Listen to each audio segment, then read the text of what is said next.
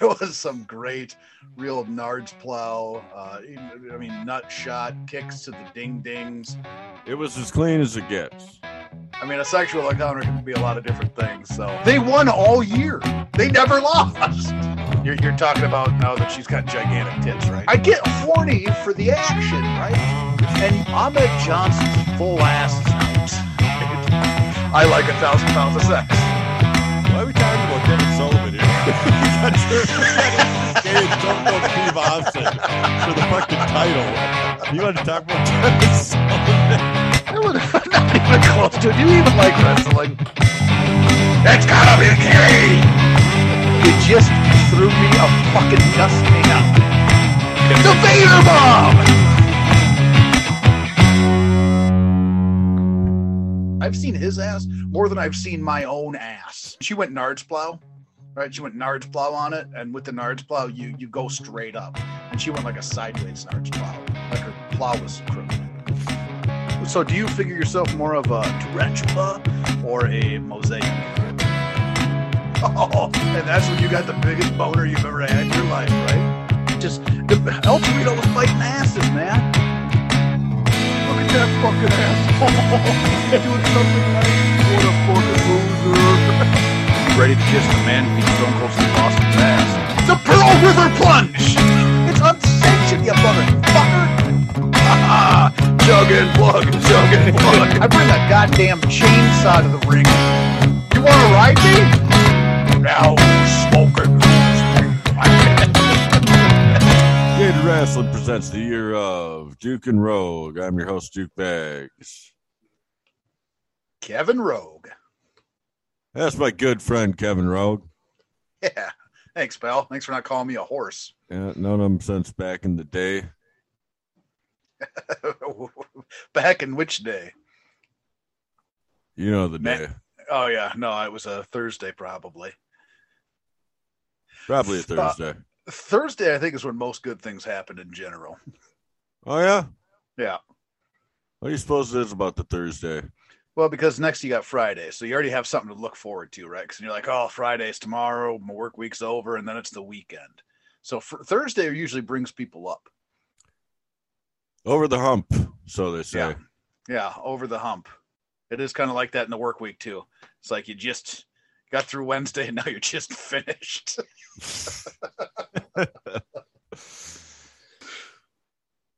All right. Well, we made it through series number two, Woohoo!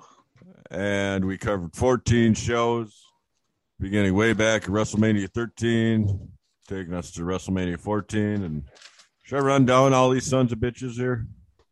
Yeah, I mean, I might need a little ref. You just give give me the name of the uh, the uh, Not where event, each, I suppose. not where Yeah. each son of a bitch took place Yeah, from. yeah. You don't have to give me the rundown. I know where each son of a bitch takes place from. Oh yeah, where WrestleMania 13 take place from? Rosemont Horizon in Chicago, Illinois. Okay. All right. Then we got Revenge in your house, Revenge of Taker. In your house, Cold Day in Hell. King of the Ring. In your house, Canadian Stampede. SummerSlam. In your house, Ground Zero. One night only, live in England. In your house, Bad Blood. Survivor Series. In your house, Generation X. Royal Rumble. In your house, No Way Out of Texas. And WrestleMania 14. Nice. Yeah, that was a good. That was a pretty strong tug. Right. Right. We started this sucker back in April, I think, and we're in a new year already. So, Yeah, it's weird how calendars work, huh? yeah, it's uh the days just keep coming. They don't stop coming, man. Well, All my picks are the best. you don't got any worse picks? No, I'm just saying all of my picks are the best picks. Oh, okay. I get what you're saying there. Yeah. All right, we're gonna start off with uh, the big one here: best and worst show. All right. So start with worst show. What would be your pick for the worst show? There's a lot of middle of the road junk happening here. Yeah. I'd say probably either King of the Ring or One Night Only. Okay. No And Way was- Out was a bit of a shit show as well. But there was Yeah. some good action in that one. I, I um, hmm. I- That's yeah, a, that's a are- tough one. Those are actually the, the the two that I was between. Was King of the King of the Ring came to mind first, because there's not really a ton of like big memorable moments at King of the Ring. Uh, I, I do believe that's where we did get Tarantula and Mosaic, so that's that's pretty huge. But outside of that, I mean, the end, even the ending of King of the Ring was shit. With was it uh, Ahmed comes out and saves Farouk, so like the finish was setting up Monday Night Raw. Like it, there was just not not a lot of good memorable things that happened in that King of the Ring. The tournament was always fun. Like I always enjoy a tournament, but even Triple H winning the King of the Ring didn't really do too much for me. So I would say King of the Ring is probably the worst. Yeah, and the one night only pay per view was sort of a. It was kind of a weird show. It was only broadcast in the UK and Canada, and nothing nothing consequential happened at this show. Mhm. There was the Michael Shamrock main event. Owen came back at the end. I mean, there it was. Yeah. Uh, it was. I mean, it was kind of interesting having it be, you know, in your house, Degeneration X, and that porno open. And I guess I'm always going to have a soft spot in my heart for that. But outside of that, not really good. I, I would say King of the Ring was the worst of the of the episodes.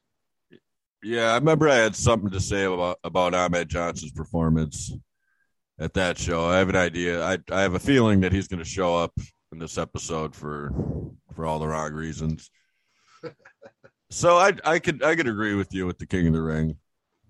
Much as I don't want to, it looks like it should be better than it is, but not a great show. It's not. So the best.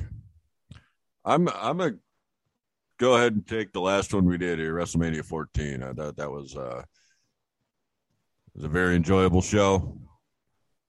They had a kind of a mixed bag of everything except for the minis. Mm-hmm. That was a miss. That's one thing that the King of the Ring did have. But we had our only only clean world championship decision, which was kind of a little fucked up at the end with Tyson doing the fast count. Yeah, I mean, it's it's clean-ish. yeah, it's, like it's like when you clean something good enough. right.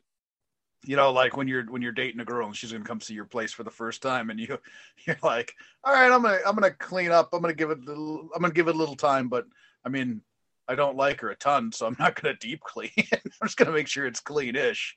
I don't want her to let her. I don't want her to know what a slob she's dating. Right. Right. It was as clean as it gets. okay. Of course, yeah, we're not talking about eating hot dish off the floor clean here. Right. I was going to talk about hot dish off the floor, anyways. It's as clean as it gets. That's what you say right before you go into the, the free clinic to get a checkup. Oh, it's as clean as it gets. Man, So, what do you got for a best show there, there, plum bag? I, I I like I like WrestleMania 14, but there's one thing that it doesn't have, which I just can't give it best show. I mean, a lot of it is based on the fact that there's no Hitman there, and then how much better of a show it would be with the Hitman. I am apt to go with Canadian Stampede, and a lot of a lot of that is also with the the crowd was so into that event, and it made it so much more enjoyable to watch. And it did have a little bit of something for everybody, including Brett the Hitman Hart and the Hart Foundation. Uh, I, I really enjoyed that one, so I would I would go with Canadian Stampede to be my pick. That was a good one too. That that made the final cut here for sure. They both events had some wild and crazy fans. The Stampede probably probably a little more so. They were very loud for the the Hart Foundation. And there was only about 5 matches on that card and they were all good. Yeah. So All right. Well, I didn't I didn't initially um, include this in the categories, but since we just talked about the Canadian Stampede, which was headlined by was it like a five on five melee essentially?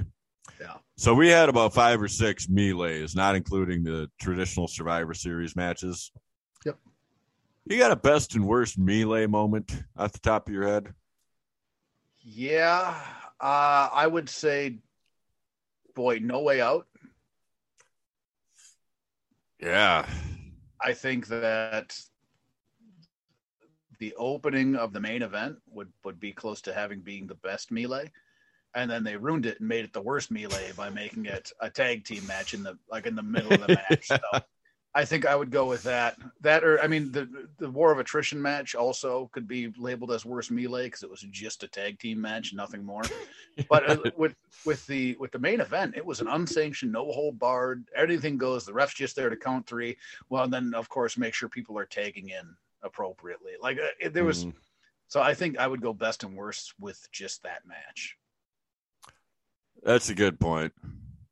That's a good point. Just- You it started off great, man. There's a lot of shit happening. It was, I mean, it's almost too much where it was almost hard to follow. But then when they just broke it up and broke it back into or broke it down into a tag team match, it kind of lost me a little bit. let's compare and contrast melees here. So first melee of the year, WrestleMania 13, we got the Chicago street fight. Mm-hmm. All right, that's kind of setting the bar for melees to come. Uh, last real melee was that one you just mentioned, which started off great and ended up being a tag team match. Mhm. I mean, which one of those you picking? Do you prefer a more? I suppose that's why you named it best, best and worst. Yeah. I was going to say that uh, the the the WrestleMania 13 melee with Ahmed and uh, LOD against the Nation was a bit overkill. It was just hitting guys with stuff. Yeah. That's kind of all it was. Mm-hmm. Um, I remember writing down in my notes that I was impressed that Earl had like you know reeled those guys into a tag match in the melee at the end It of was- the season, but it was it was a mess. So I, I was pissed off that he reeled him into a tag team match. I think I even I might even called him a motherfucker in that episode. I bet you did. We got the we got the the footage re- recording. I don't know if you do you call a podcast stuff footage. Audio footage? Is that a thing? I don't know. no idea, man.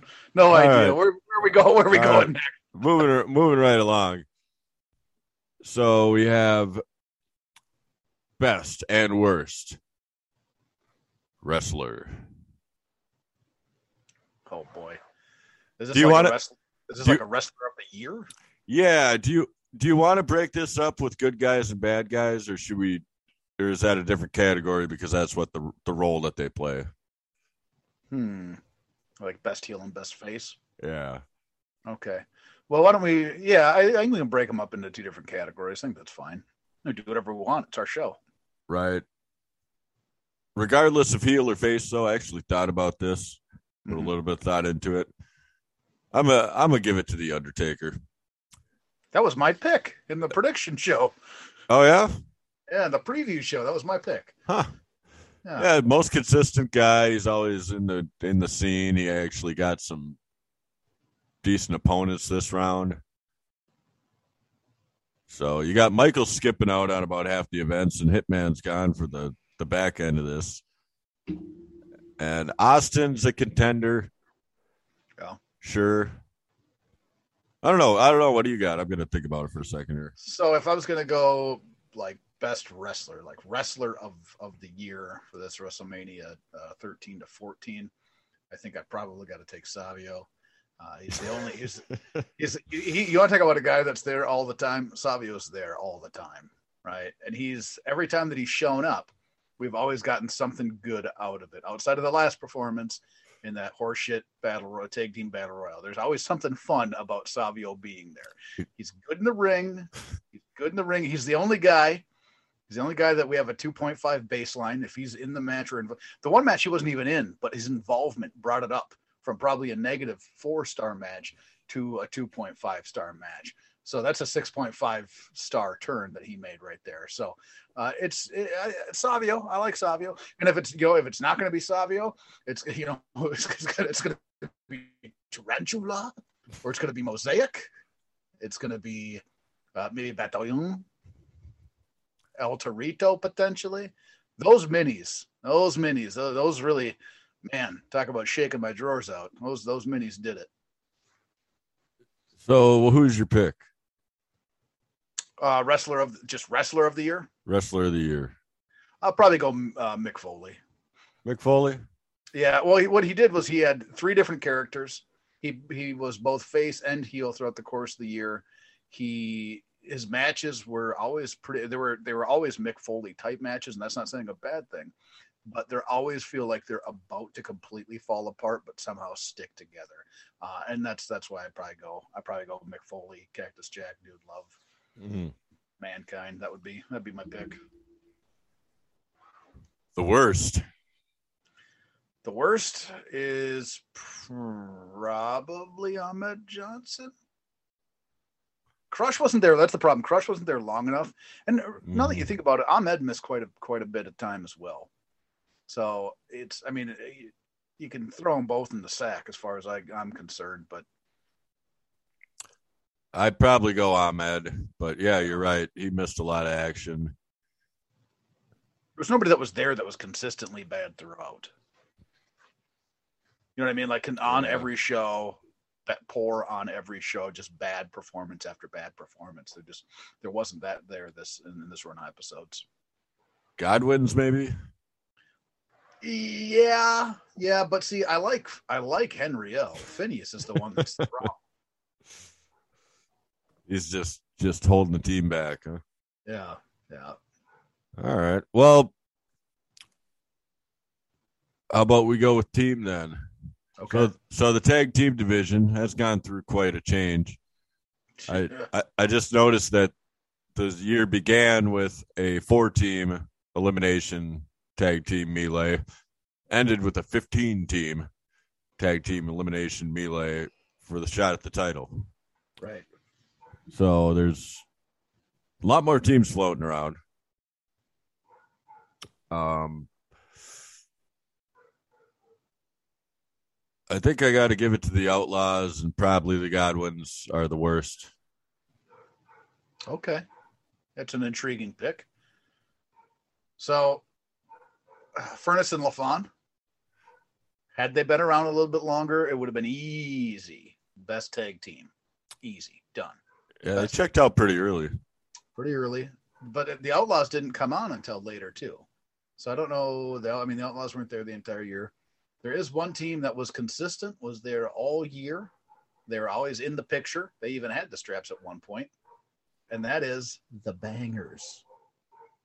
Mm, the Bangers.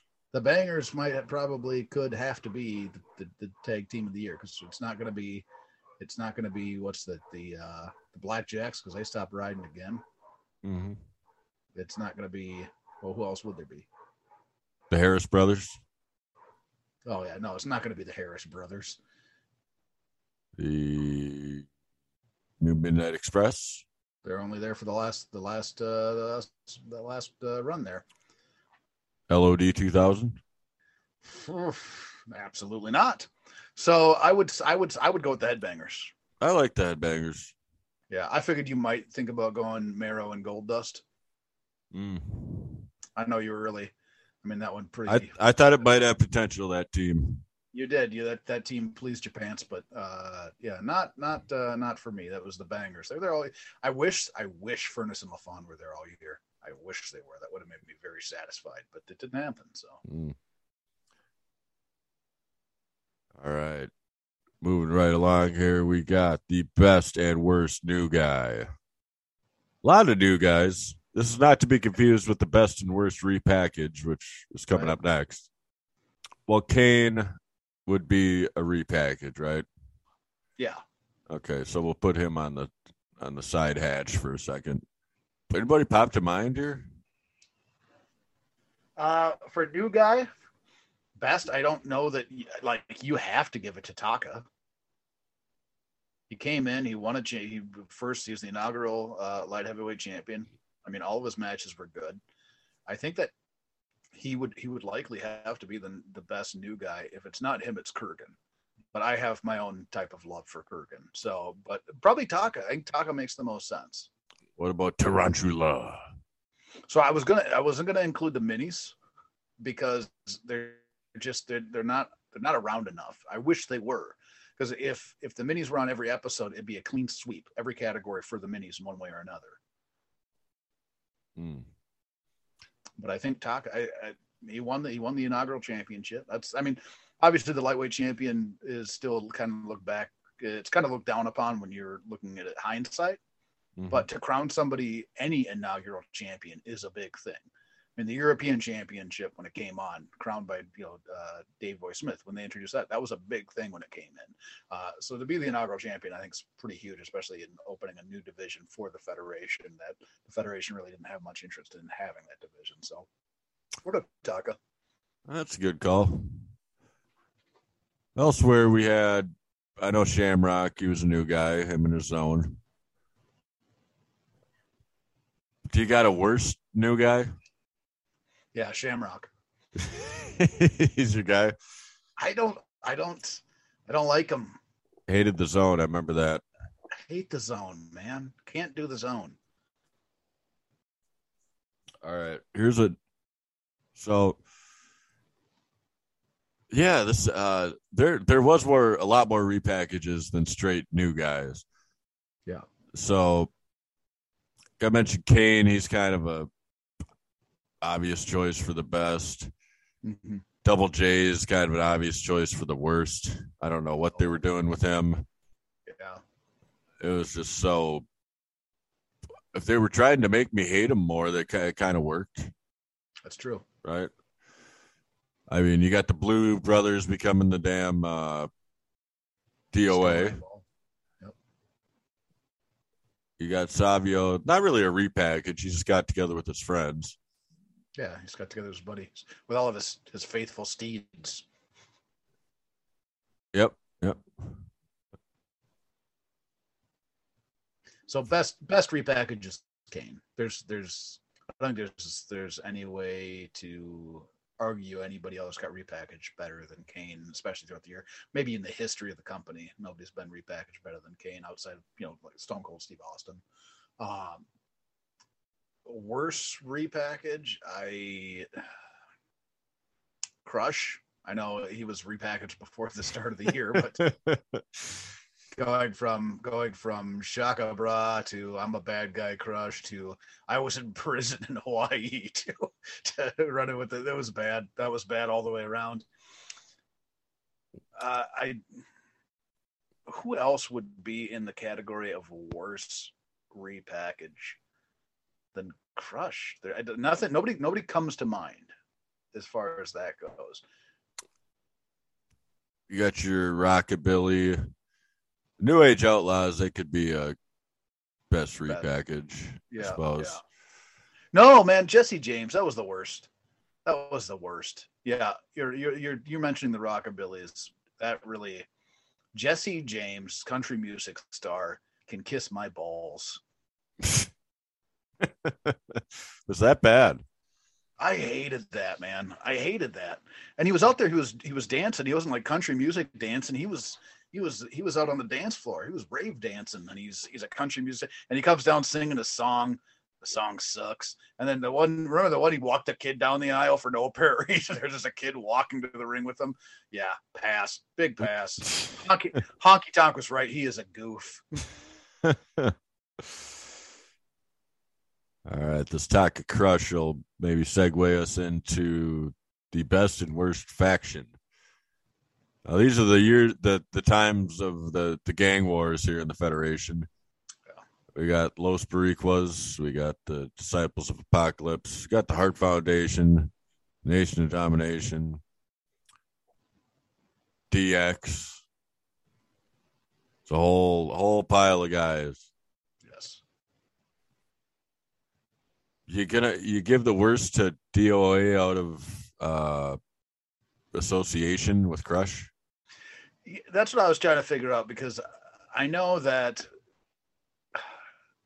DOA is not my they're not they're not my cup of tea.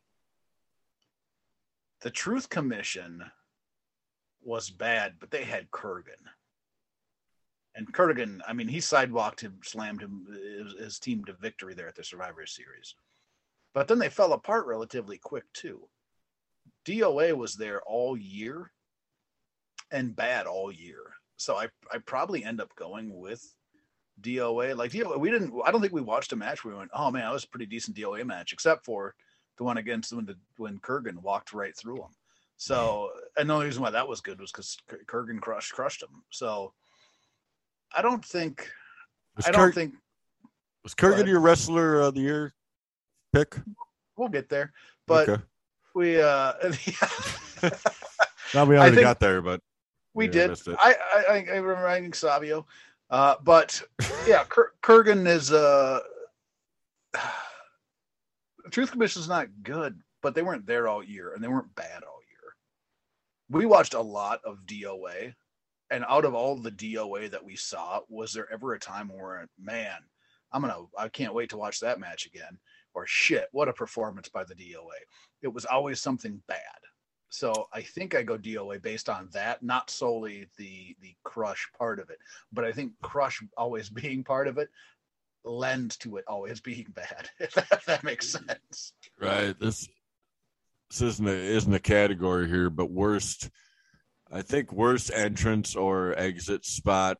Probably both of them go to the DOA. Um, with an assist to Vince McMahon when when they came they come down with their uh, with their motorcycles, clearly trying to evade everybody so they don't run into them, and McMahon just selling like they're they're trying to run everybody over. You know, Oh, that's, that's a bad That uh, McMahon. yeah, but Is that uh, Survivor Series, right? probably. When everybody was clearly like hugging the the guardrails and they drove Yeah, right in the middle. Yeah. just just all the, the bullshit with the bikes. Come on now. And them being pushed as like face guys just because they ride bikes, basically. Right. Yeah. It was strange. Yep. All right, the best. Uh, tough call here. I don't think it's that tough. You don't think it's tough, huh? No. You're you going with the Harts? Oh, maybe it's tougher than I thought. I got a okay, so I got a one and a one A. okay, what the Boricuas? Yeah. Yeah. All right. Give me a final plug for the Boricuas. So the Boricuas all year did nothing but put on entertaining, fun matches. They were good in the ring. Savio always adds something, no matter if he was in the ring or, or, or not in the ring. He- When he's involved in the match, not involved in the match, he always added something positive to the show. And then when the Boricuas came together, those guys could wrestle. They could wrestle a really good match. Big mistake giving them the mics, asking them to rap their song to the ring. That was a bad. That was a bad idea. I think we all agreed on that. We moved past it. But the Boricuas, and even look how tight they were as a group. The nation, they started showing, right? They crumbled. They started falling apart. Uh, the Truth Commission fell apart. DOA fall apart. No crush, right? All the other right, factions, these bands of brothers, falling apart. Who stuck together? Tried and true, ran strong, always there for one another. That's the Boricuas. Boricuas, man. Boricuas. I'm gonna go with Degeneration X. You would. What? But the, you, Hart Foundation are better. Our foundation was good. I was thinking, you know, they weren't around for the whole time, and DX wasn't around for the whole time. The Break was still got the consistency. I'm not sure they won a match. Did they win a Oh, they match? did. The Boricuas did nothing but win a match. You said that bullshit on one of the episodes. You're like, are they going to win a match? They won all year. They never lost. So you, Consistent, good, winning matches, entertainment value. Stars is what the Boricuas were. They were stars. can you name the rest of the Boricuas? What do you mean? Can I name the rest of the? can I name the rest of the Boricuas? That's a silly question you would ever. ask. They're like my favorite. uh They're like my favorite uh faction. What's the name of the guy with the, the hair all over the place? well, they, well, first you got uh, Savio Vega, of course, right, and then you got Miguel. right, you pull it up there. You got uh Jose, and you got Jesus. All Yeah. right. Yeah, Savio, Miguel, Jose, and uh, Jesus. I think Jesus was the one that uh, was a little hairier, but Hmm. might have been Miguel. Sometimes I sometimes I get those two mixed up. You know, do you know the Do you know who the the damn Truth Commission guys are? Sniper and Recon and Jackal and Kurrgan. All right, All right. Now we're gonna go with best and worst ass spot. best and worst ass spot. Fuck my ass. this was sort of a novelty a novelty idea until our last show. I gotta give the the the ass spot of the year to Shawn Michaels in his championship defense at WrestleMania 14. Uh, he's trying to get to the outside, goes between the between the ropes. Austin grabs his trunks, yanks him down, throws him across the the ring. They do a they do a Irish whip exchange. He gets deposited, does a flip over the top rope, pants still down, lands right on right in right in Triple H's schnoz. so you're saying that's the best? I think that's the best. Gotcha. Okay. Yeah, and I don't know for sure. I remember the Austin. Remember Austin Michaels at uh, in your house? Yeah, it seems like whenever you saw Michaels, there was an ass spot. Yeah, yeah. I think that. I mean, I don't know if I call it the best ass spot. I don't. I don't know. We there's just way too much Michaels ass, man. All all damn year there was, it was a Michaels ass parade. If he was in the ring, you're seeing his ass. And I, I like I said before, I think it's in the first run of episodes we ever did. I've seen Shawn Michaels' ass more than any other wrestler's ass. I've seen his ass more than I've seen my own ass. and I don't need, like, I don't need to. You're right. That's probably the best ass spot. Like that was probably the funniest one. But I don't need it. Here's a little more fun, more of a fun category.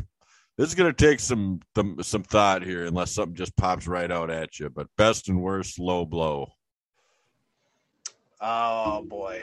is uh, So- fir- first of all, is there a bad low blow? Is there, There- such thing? One comes to mind right away, and it was the the Chyna on Owen at WrestleMania 14 because she didn't sink it in. She kind of went sideways on it. So Okay. and she went Nards plow, right? She went Nards plow on it, and with the Nards plow, you you go straight up, and she went like a sideways Nards plow, like her plow was crooked. I know the spot you're talking about. Yeah. So that would be worst for me. There was a lot of really good. there was there was some great real Nards plow. Uh, I mean, nut shot kicks to the ding dings. Uh, there was a thwap. I might. I mean, the thwap was thwap was great when Faarooq thwap. I forget who it was off the top of my head, but when he threw a thwap on the guy at the, that in your house, that was fantastic. It's a face plant to the to the pills. Yeah, golly. I want to I want to give an honorable mention to Phineas Godwinn for his uh his face plant into the junk on one of the Quebecers. That was the lone high spot of their contest at, in your house. That was that was a bad that was a bad match. I I think best boy. Best is a hard. uh, I think best is the hard is the harder out of the two, because there were so many good ones. I part of me is inclined to take Chyna hitting Sarge in his pink torpedo. okay. Yeah, Um, that, that was a good that was a good blow to the torpedo. Yeah, that's that's that that one's pretty high up there. There was one other one that I, I thought of, but now it is uh it is it's quickly escaped my mind.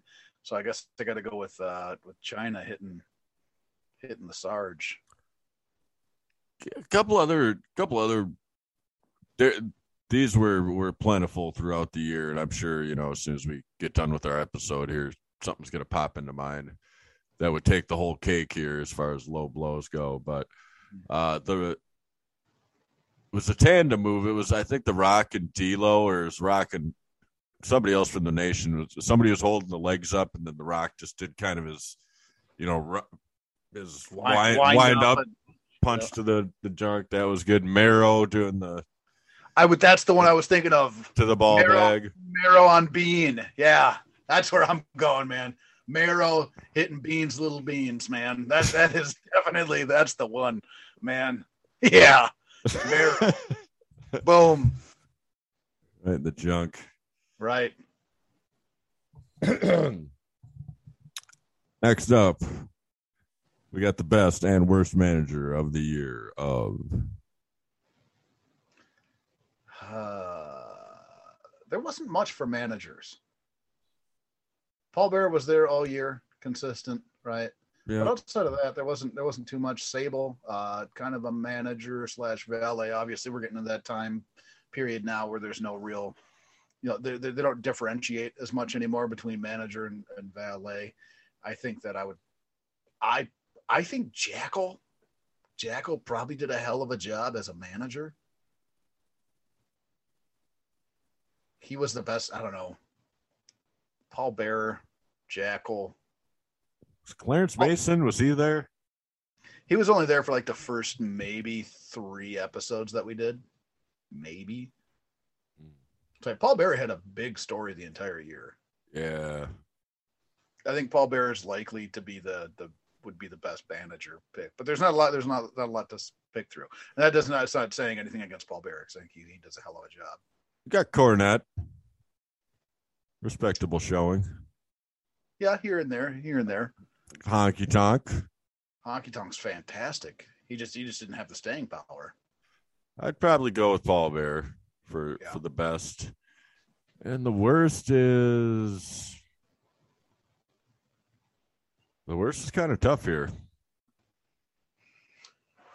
Well, because there's no, there's nobody like if you're looking at the scale of here's who we had for the year, right? We had Clarence Mason, we had Jim Cornette, we, we had Sable, we had Sunny, I guess. I mean, for one event, we had you know what I mean. Like there there just wasn't a lot of managers out there. We we have Rick Rude for an event. You know, it, it was there's just there just wasn't a lot of consistency. Yeah, Chyna, Chyna's an honorable mention for the best, I think. Chyna could be the best. Yeah. Yeah. Um just her her body of work with various low blows yeah um helped dictate the fate of many of the contests this year yeah We're, i think i actually i go chyna i think let you mention it yeah worst maybe i go with sable just because she didn't really enhance her, you know, her. She didn't help out Marc Mero. right, like she right. buried her guy. That's not what a good manager does. Yeah. Yeah, no, I think Sable would be the worst too. Oh, we got the theme song. Got a lot of good ones, got a few real bad ones. Uh, I'll start with the worst.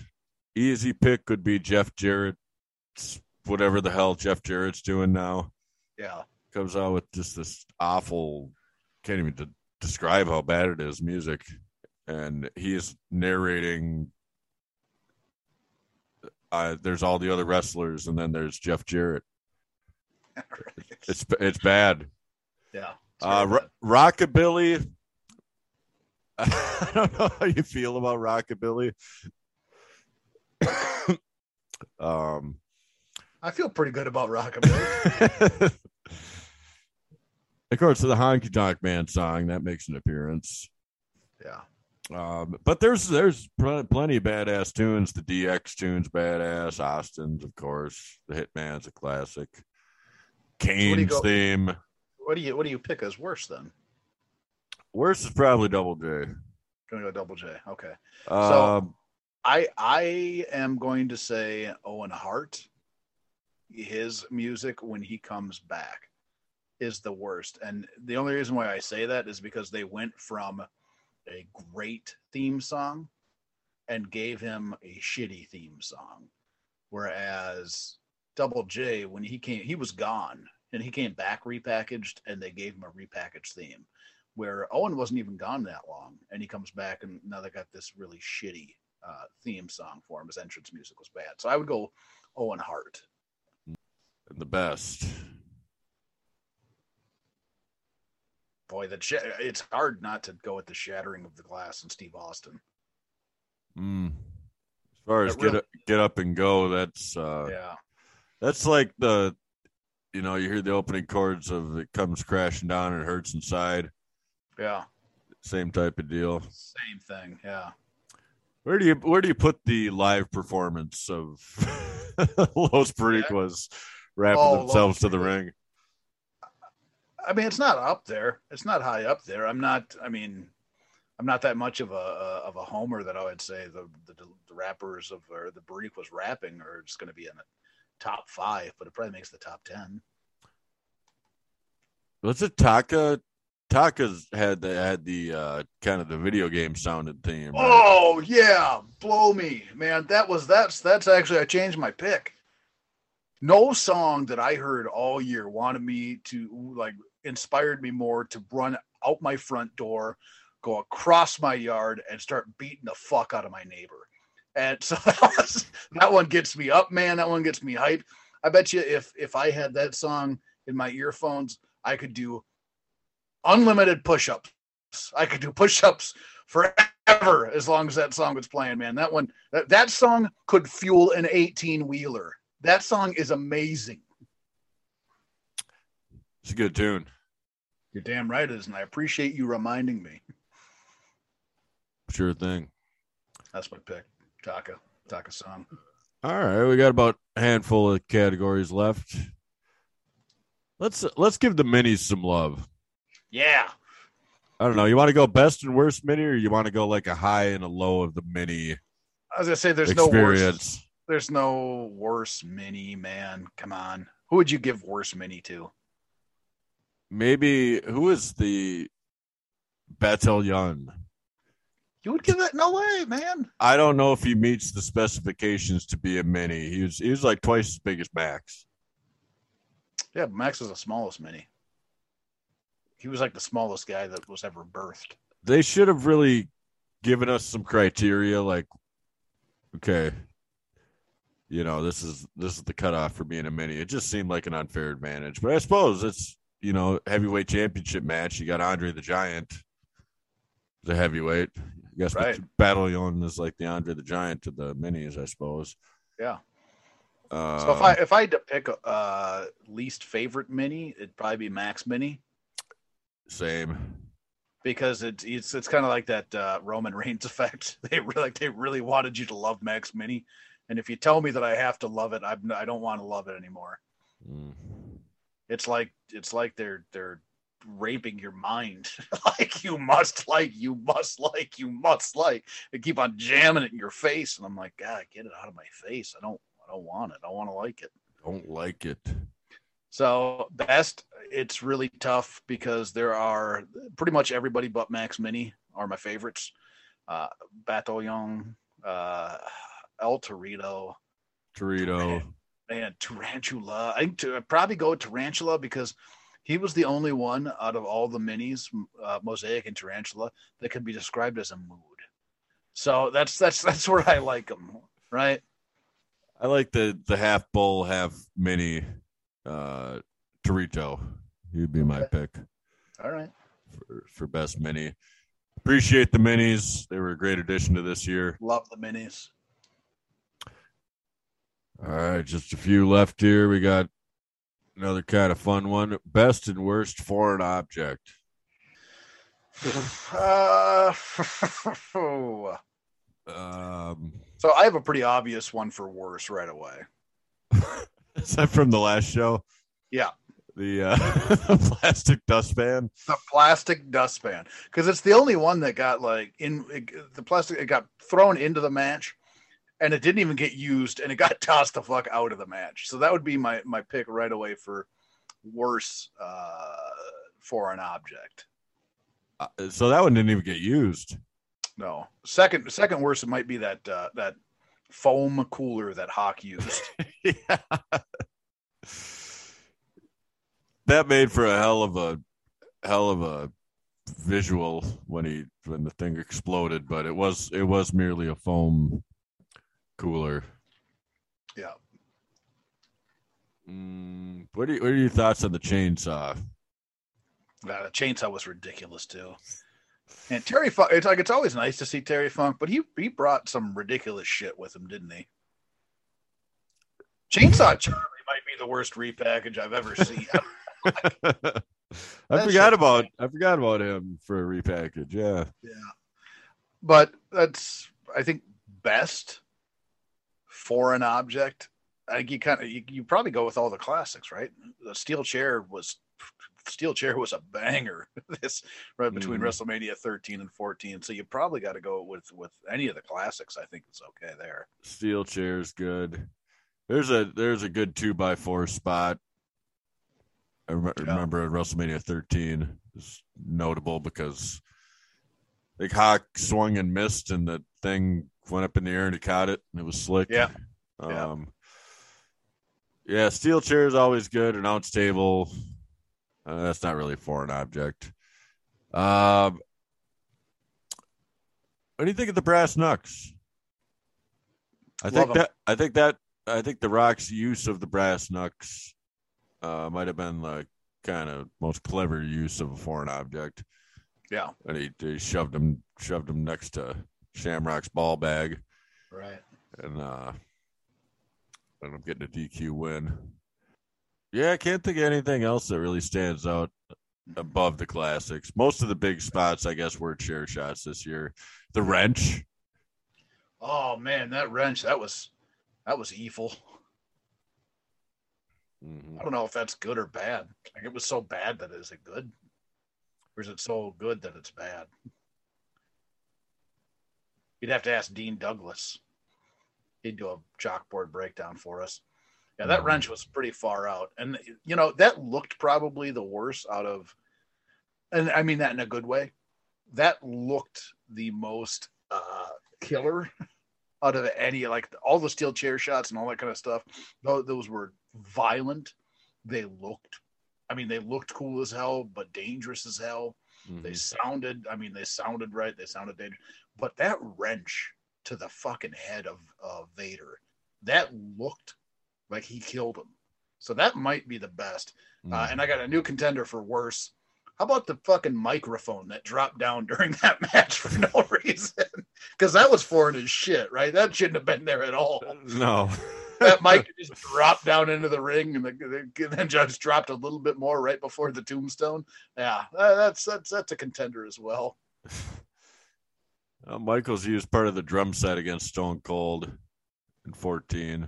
Yeah, Um, yeah, I gotta, I gotta agree with you with the the worst, and I think we covered all the best as well. All right, we had a lot of these best and worst stipulation match. I mean, we got Hell in a Cell, mm-hmm. we got the dumpster match, Mm-hmm. we got the I Quit match. Yep. It's a classic. It would count, I suppose. Um, what else we got? Fifteen guys, everybody get in there match. fifteen teams, the battle 15, royal. 15 teams. Yep. Got the war of attrition. That'd be the worst stipulation match because that was a damn 10 man tag. There's no attrition there. Yeah, Si- single elimination bullshit. Come on. yeah. Yeah. All right. Yeah, that was that. That gets the pick for the worst. Chicago street fight at thirteen. Oh, yep. I think there's just a regular steel cage match as well that we argued about. Yeah. So yeah, I think you're gonna say like worst stipulation or anything like that. You say war of attrition match because there was no like there was no stipulation. It was just a, just ten man tag. Mm-hmm. The I didn't I didn't like the rules of the 15 team battle royal. Yeah. Mm, You know what else I didn't like? huh. That damn tag team match at WrestleMania 13, the four corners tag match, where the winner got a shot at the title the following night on Raw. Yeah, I didn't, care, I didn't care for that either. And don't give it. Don't give it to me tomorrow night. It's WrestleMania. It's the biggest show of the year. Give it to me tonight. yeah. I don't think they had a tag title match that night. Yeah, it was uh, Owen and Davey, Vader and Mankind. Okay, so they did. Still.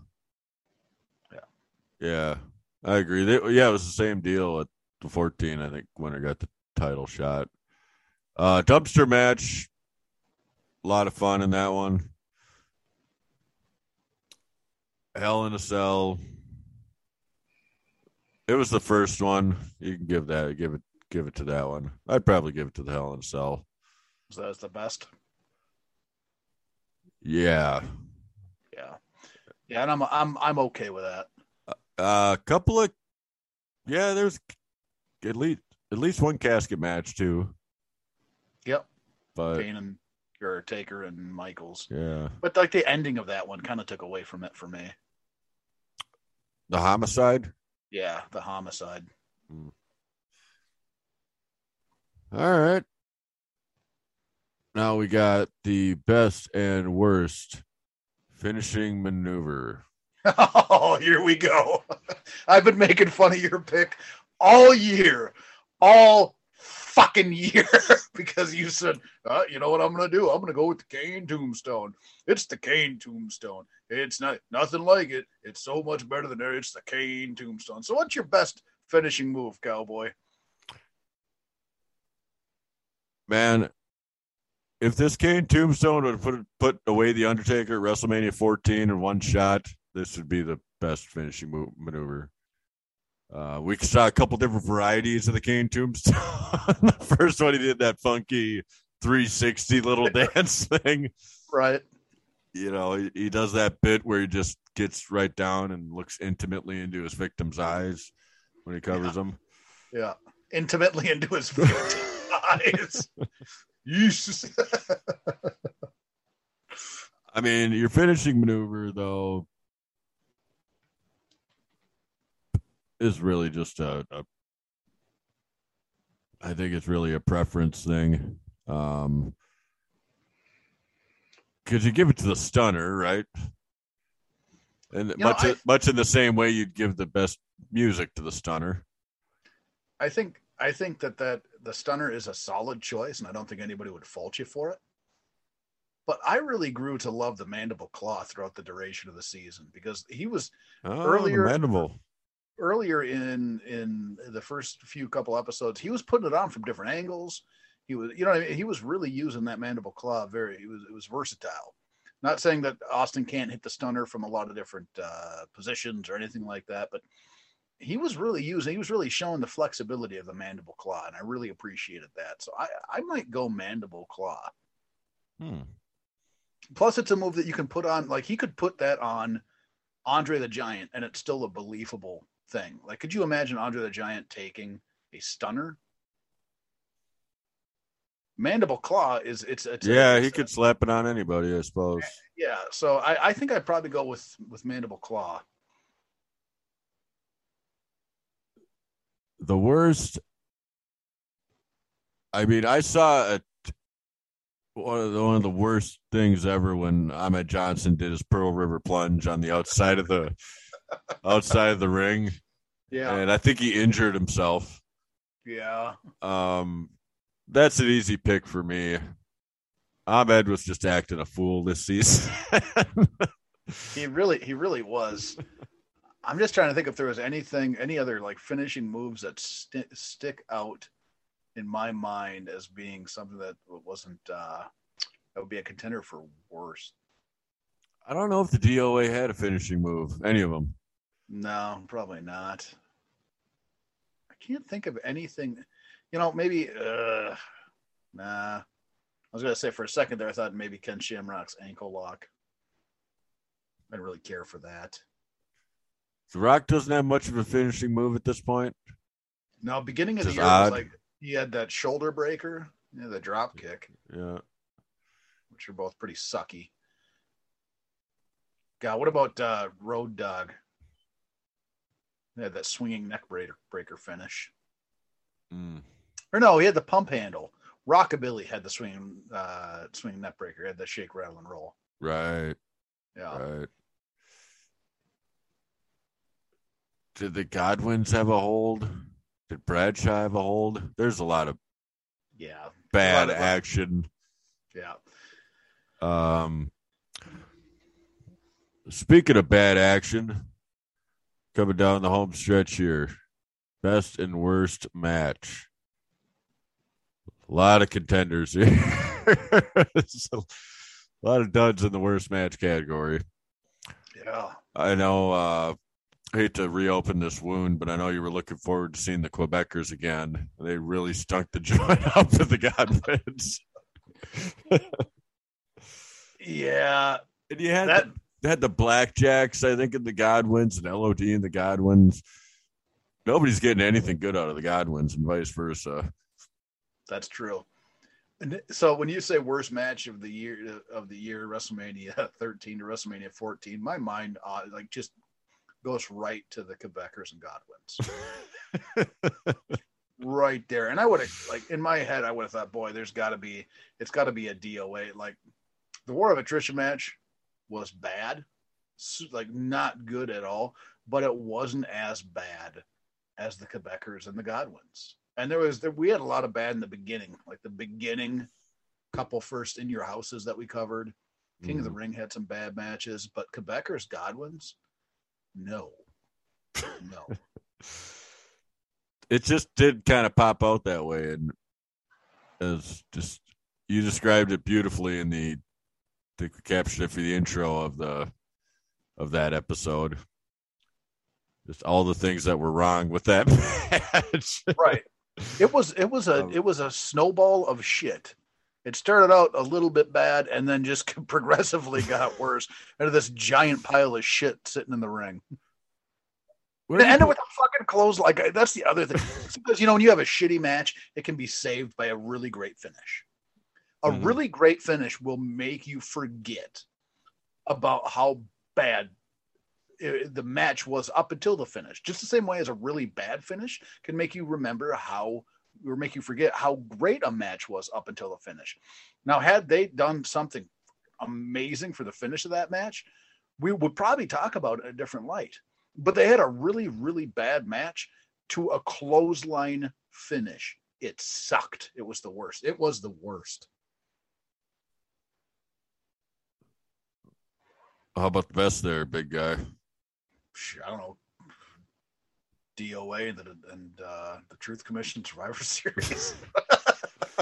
no, so my my pick for best is going to be it's going to be probably a little bit different. Um, I really,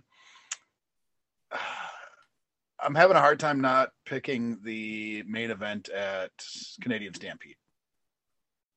Oh yeah, was- and a lot of that i mean that was that was that seemed like an important moment. Like that they made that match seem very special. Mhm. and the audience was all i mean eh, there, there was something to that match that made me really really love it. Um obviously bret hart being injured he was injured for a lot of the, the this this run of episodes this this season so we didn't get a lot of his best work. But his work eh, no matter eh, you know at, 20% bret hart is is better than 120% crush. So you get like you still get a great match out of bret hart even when he's injured. So that match is super high on my list. And the other match that that comes to mind is austin and michaels at in your house. Not the wrestlemania 14 one. Not, not to say the wrestlemania 14 one wasn't good but them at in your house i thought was a better match. That was fought to a no contest, which Yeah. I didn't care for, but yeah, good match for sure. I really liked the Michinoku Pantera match. I never Yeah, I never seen Ray Rey Mysterio or Juvi or any of those guys throw out some of this wild shit Pantera was throwing down. You know, you got your obvious choices: Austin Hitman at the Mania, yeah um, all-time classic match. Austin and The Rock had a real good five-minute match. Um, what was it? Second to the last show of the year, I think. It was an IC championship match. The match was not the match was not long, but the, the theatrics in the match that kind of added more time to it, obviously. Yeah, it was super, uh, just very, very exciting. Kind of redeemed that show, whatever. I think it was the DX in your house, which was a on the lower echelon of shows for the year. Um, most of the main events were shit shows. Yeah. Most of the co-main events were shit shows as well. There were very few clean finishes this year, which was a low of the year. Um, Mhm. But I think we I think we covered some of the. the- I, I agree that that um, that match at the Canadian Stampede that was a pretty special deal. Yeah. I think I'd pick the Hell in a Cell Bad Blood, which is a good match.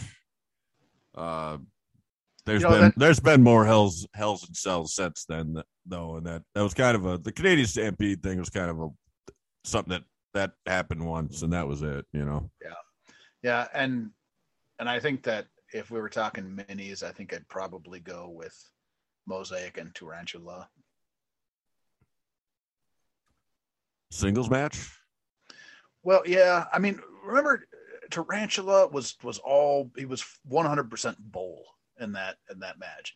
Like he was character, like he he had passion for the character that he was playing, and I really appreciated that. See that or the the six man mini tag, which is pretty good. Sonny kind of fucked up a lot of stuff in it, but it was still very it was still very good. Man, I I really like the minis. The minis were a real high spot over the course of the year for me. They were a pleasant surprise. Yeah. All right. What else we got here? Okay, so we got best interview segment and worst interview segment.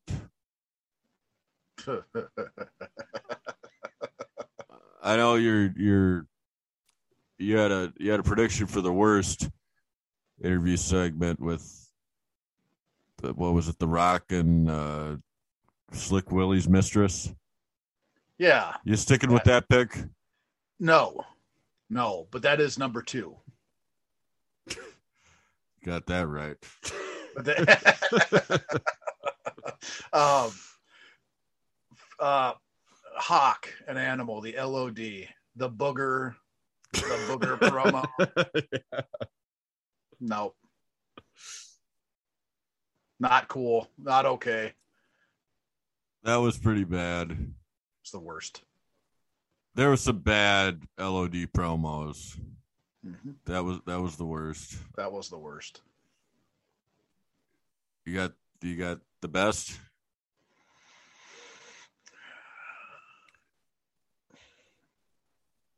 You know, I. Th- so Bret Hart is fantastic, and he's pretty much always fantastic, no matter what. But I really like, and I think I forget what event it was, the top of my head, but he was just doing like a regular Bret Hart kind of promo, and Vince told him that everybody there was booing him when it didn't really seem like everybody was booing him, and he was like, "What do you?" Uh, uh, you know, do you care? Do you even care what these people think? And Bret Hart just goes, "Yeah, I do."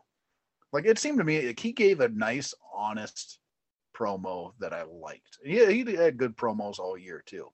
So I probably, I, I probably do that. Boy, another one that could be worse is that that Goldust singing three eggs and green eggs and ham. Man, that was Oh yeah. brutal. Anytime Goldust was around, it was pretty bad. But I, I think I enjoyed that part for. I think I enjoyed it more for Bret Hart than anything else. Yeah, that that that that interview segment. Yeah, those go- those Goldust segments were bizarre. He lived up to his name. The interview with the Nation of Domination, the last one that we got before the War of Attrition, was yeah, pretty talking good. talk, talking to the leader. Yeah, Yeah, uh, F- The Rock takes the mic and Faarooq, you know, scolds him, and then the Rock just spends the spends the whole interview just giving it to the camera. It's pretty good. I mean, anytime Stone Cold told us he was going to kick somebody's ass, that was enjoyable. yeah, that was always fun. Mm. You got any, What? any? Triple H, the peace pipe. Oh yeah, the peace pipe. That was pretty goddamn good. what? What about Honky Tonk when he's talking about his? uh Do you count that as an? That no, that was just a guest appearance, really, was right? Honky Tonk when he was when he was scouting earlier in Yeah. the year. Yep. Yeah, he was great, but yeah, I don't think that I count that as an interview spot. Okay. There was a lot of good on television that we didn't cover specifically in these episodes. The the better programming was the TV programming as opposed to the pay per view programming. Yeah, that's something interesting about this year is a lot of these shows were a letdown if you take them as a whole. Yeah.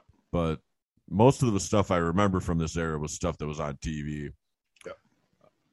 So I think that that about takes us to the end of the list here. We got one more category left. Um, before before we get to that, though, this might be an easy question, but do you take WrestleMania nine to ten, or do you take thirteen to fourteen? Not that easy of a question, quite honestly. I think that some people would say, well, it's obvious that it's, you know, 13 to 14. That's really the birth of the Attitude Era. All this other shit's going on.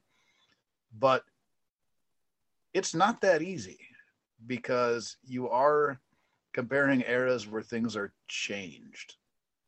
The characters of 9 to 10, there's a lot more fun in the characters. There's not a lot more fun in the matches. There's there's there's the wrestling is different. Uh, I'm hmm. It's one of those things we almost got to say like, is the bad worse than the bad, and is the good better than the good? Mm. I think that the good from 13 to 14 is probably probably better than the good from 9 to 10. Hmm. But I don't think that the bad is as bad. So I think that the the, the peaks are higher in 13 to 14, but the valleys are much lower. Mm. So it was, I mean, nine to ten was very enjoyable. Didn't think it was going to be the, didn't think it was going to be super enjoyable, but but it was pretty damn enjoyable. Uh, and I think some of those watches were a little bit less uh, laborious than than some of the ones that we just got through. So I- it's, I think that you can make the argument that a nine to ten was was uh, was a better was a better run. All right. All right. Last category here. We got feud of the year and shit feud of the year.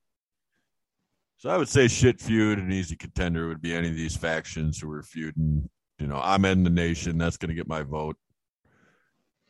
Not a good Yeah. feud. He joined the nation and then he got hurt. Yeah. And then he was against the nation again. He didn't know what he wanted to do. It was just bad. hmm Nothing good about that. The artist formerly known as Goldust. Uh, I don't know who he was feuding with, but that was bad. Uh, he was. Would you? Uh, would you call Mero and Sable a feud? I think that it was starting towards the end. The feud of the their feud was starting towards the end there, um, closer to WrestleMania 14. Um, no way out. You know, the, I think their feud was around that time, so I, w- I wouldn't say that they were feuding quite yet. I think my selection for the best is probably going to be Paul Bearer and The Undertaker. Yeah, yeah, I think that that's Paul Bearer and the Undertaker certainly works. I so you, got, you got Michaels, Austin, Austin Hart as well happening at the Hart, same time here. Hart and Michaels. And Michaels. Yeah. I mean, there's a lot. The, the, the, they have a lot of good setup feuds there. Uh, I think obviously what ends up being the best over the duration of the next, you know, whatever, twenty years is Kane and Undertaker. hmm So you probably, I would probably say Paul Bearer and the Undertaker just just based on the introduction of of Kane, and then obviously Kane is around forever. So that was probably the biggest, most important feud. Well, I mean, I don't know if I can say most important feud. Uh, strictly on screen, yeah. Kane or Undertaker and Paul Bearer. And there you have it. So I, I enjoyed this batch of episodes. Took us most of the year to get through this year of. Uh, we covered about April to 97 of 90 until April of 98. And lots of change happening here. We got a couple of the couple of the biggest stars from both of these periods that we covered Michaels and the Hitman are both out the door at the end of this year. And we got Austin and The Rock shooting all the way up to the top. And we got the Taker still hanging out at the top. You know, he just got to the top when he got there and just stayed for a couple decades. um, yeah, I I enjoyed this batch of episodes. It was it was laborious to get through a lot of that in your house shit a lot of bad tag team wrestling. Yeah. So many clotheslines. but do you uh yeah, you got any you got any other highs or lows you want to uh cover Yeah. from the year before we see what we got next year? Yeah, so big thing that and I I thought about this for a long time. I was going to present it to you. Uh the screw job. Right? That happened in a run of episodes. Huge, obviously huge Mhm. happening. Now, WrestleMania 14, Shawn's gone. Mm-hmm. Bret was gone after Survivor Series. So what's that? 4 months roughly? Mm-hmm. And then Shawn's gone. Uh, Bret's in WCW. His career's over. Mm-hmm. The screw job. Mm-hmm. was it worth it? In hindsight, would you have hitched your wagon to Shawn Michaels being the person that he was during this time period, being being the dick that he was during this time period to everybody, stirring the shit up, and then let and then screwed over Bret Hart, who's been an absolute stud for you for I mean, as long as he's been a stud for you. I mean, it just it in in retrospect, it seems like the silliest damn thing you could ever do. Because like I said, as soon as Mania 14 is over, HBK is gone. So now you don't have Bret Hart and you don't have HBK. Mm-hmm. Yeah, we talked about this quite a bit at the end of the Survivor Series episode. Do you think McMahon gets launched into his role without this, though? We're talking. Of, we're talking of, you know, Without, these, these without- are these are all circumstances that happened, right? So that's kind of that's a counter argument that'll come up at times if you know this, you know, arguably best heel he ever had was himself. he he but he he was becoming that character prior to the screw job. Hart Hart had already outed him as being, you know, the guy in charge of everything. So I think he still can. But that could- po- that power play was what made him. That's what did it for him. it launched him into that next stratosphere of of being a heel, yes, and he did so without him even doing much on screen. But there was already that that that the start to him becoming that that heel character. So I I don't know if I don't I mean I think that they can still get there. Obviously, I don't know that they get there that quick.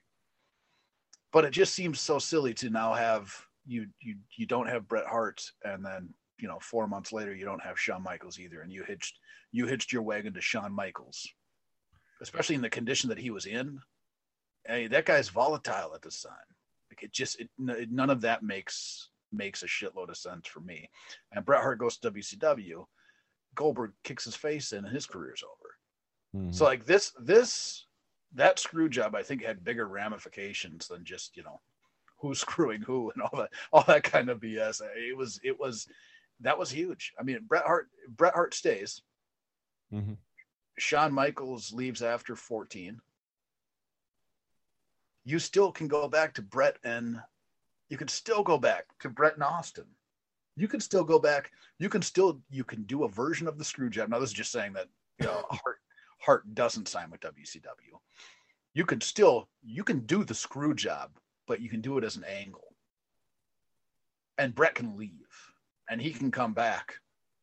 You know, uh, after 14, he can come back later on. He never got the opportunity to come back in a wrestling capacity because what happened to him in WCW. So, like in retrospect, I was like, man, that shit does not make sense to me. Mm.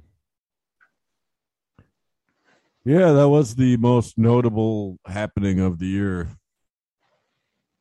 For sure.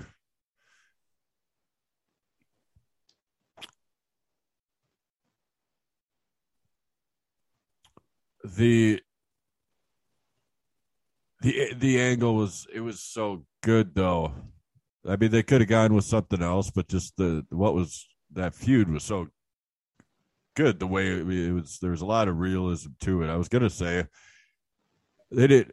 Bret didn't need to win the fucking title again, but that whole business was great mm-hmm. in setting up this grudge match, right? Um, Yeah, it would have been nice if they would have come up with another way to to take care of that. Obviously, having Hitman around longer would have been.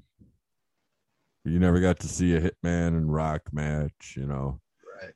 Yeah, you could have done the Hitman Austin thing. they could have headlined. Could have headlined every event, and it would have right. been to the match of the night every night. Yeah, yeah. So yeah, that was it was a miss, but it's you know it's the, those circumstantial things. Like you mentioned, Michaels being gone. Mm-hmm. Michaels even in that spot where he's taking that bump, where that's gonna, you know, or I think something my, else that's gonna, there's something else that's gonna get him out the door. You know, I think, I think, yeah, I was gonna say, I think Michaels is gone. If not after WrestleMania 14 because of that bump that he took in the casket, I think he's gone because of his his uh, substance abuse uh, issues. Uh, I think he was already walking a fine line at this time either way. So I don't I don't think that he might not be gone right after 14, but I don't think he sticks around much longer after. Um, whether it's for him to go get uh, the help that he needed, or if it's them just sick of his shit. Yeah, yet they had the they had the whole company tied to him. Yeah, all year, you know, until Interesting stuff. You know, I thought it was interesting too how the in real time when you're watching DX do do their thing, it's it's despicable shit. Mm-hmm. It's like we remember it fondly. you know, it's like these guys were not good guys. I mean, funny, sure. Yeah. I mean, smoking Sarge's or wife, you know, the whole peace pipe bit. that was that was a good bit. Yeah, yeah. So all right. Well, we got a new series coming out. Oh yeah, yeah. We're gonna Woo! take we're gonna take the the time machine back a year or two and go to a, a different company. This is gonna be a total total whatever switch switcheroo happening here. And what are we gonna cover there? We're gonna do Starcade 1995 to Starcade 1996. So that'll be that'll be interesting. We'll, we'll obviously get the the outsiders and the the formation of the NWO. We'll get some sweet sweet Dungeon of Doom action. Oh we'll yeah. Get, we'll get some Hulkster hulking up. We'll get some Benoit. We'll get some Eddie G. We'll get a little Rey Mysterio action. We'll get the Giant. I don't think we get the Smoking Giant. Think we just get the regular Giant. Uh, definitely get the Dungeon of Doom. I hope we see a little Dave Sullivan. Uh, we definitely see some Kevin Sullivan. Uh, guarantee that there's going to be a, a, Road Warriors appearance because they just fucking pop up everywhere. so no matter what year we're in, there's a, there's a Road Warriors situation. Uh, it's it's uh, I think it's going to be a lot of fun, especially taking the WCW at this at the, that this time period is. I mean, Hulkster's been there for a short period of time because we'll obviously we do the we do like the flagship events, right? The tent poles we do from you know that's WrestleMania to WrestleMania. This is going to be Starcade to Starcade. So this is not long after Hogan has been with the company. Uh, so the, he's still kind of finding his his uh, I guess footing in WCW. WCW as a company at this time is really finding their footing. They haven't really come on strong quite yet. So it's it's it's going to be interesting. It's going to be fun. I can't wait, man. We'll do we'll do a little preview show before we kick off the episode. I'm looking forward to Alex Wright. I'm looking forward to Johnny B. Bad. I'm looking forward to, to all of them, man. Liger. I, I, I saw who we get for you for an announce. they're there. I saw who we get for an announced team for at least the first event. Dusty Rhodes, Bobby the Brain, Yes. Schiavone. Can you imagine? Well, That's I another mean, thing. Like having Bobby the Brain back, listen to Bobby the Brain on commentary, listen to Dusty on commentary. Like this is going to be, this is going to be one of the funner years that I think that we could we could possibly go through because of the outrageousness of early WCW in this from Starcade 95 to Starcade 96 to the end of the year being as as real as they're trying to be with the NWO. So it's it's going to be a very interesting run of episodes, and I'm I'm I'm looking forward to it. Man, I tell you already, wrestler of the year is Alex Wright. I mean, we'll cover it on the preview show, but I'm just letting you know it's Alex Wright. not giving any love to Dave Sullivan. Yeah, well, I'm a Dave Sullivan guy, but trust me, it's Alex Wright. You know what would have made uh, Starcade 95 and Starcade 96 better? Huh. Heavenly Bodies, Bret Hart. I think Disco Inferno's in there. Disco Inferno is in there, man. They're- Like they're, that's the that'll be the fun thing too. Like they, they have so many, they had so many like different teams and stuff like that. Like part of me wants to do a year of Duke and Rogan. We we just find all the WCW Worldwide episodes that ever were. just go through all the worldwides because they had so many different guys out there. I mean, Craig Pitbull Pittman, Cyclope, and Super Calo, Kevin Sullivan Blue Bloods. the Blue Bloods and the Four Horsemen and Konnan and like it's there's so much good. The, the Loch Ness, they had a fucking Loch Ness monster. Villanos one through six. yeah, the Villanos, disorderly conduct. Right? Like there's just so many Ice Train, fucking Ice Train, American males. American Right. males. American males, American male. yeah, man, it's gonna, Your, your your your guy Taylor's guy. Yeah, your guy, Bagwell. yeah, your guy's Taylor's guy. So it's, it's gonna be it's gonna be a lot of fun. There's just there's so much. Paul Orndorff, right? little pretty wonder. I, I don't know if Pretty Wonderful is still together. oh, Mr. Wonderful. Yeah, yeah, man. That there's a lot of good. It's going to be a lot of fun. I'm looking for. I think there's a lot of managers too. Managers come back. Uh, it's going to be fun. Uh, I'm really excited. I'm, I'm I'm so excited. I'm pretty pumped about the preview episode. I think the preview episode is going to be a lot of fun, and then we'll jump right into Starcade '95. They're they're following that. It's going to be a good. It's going to be a good time. Uh, I really hope that. Uh, I really hope it doesn't suck.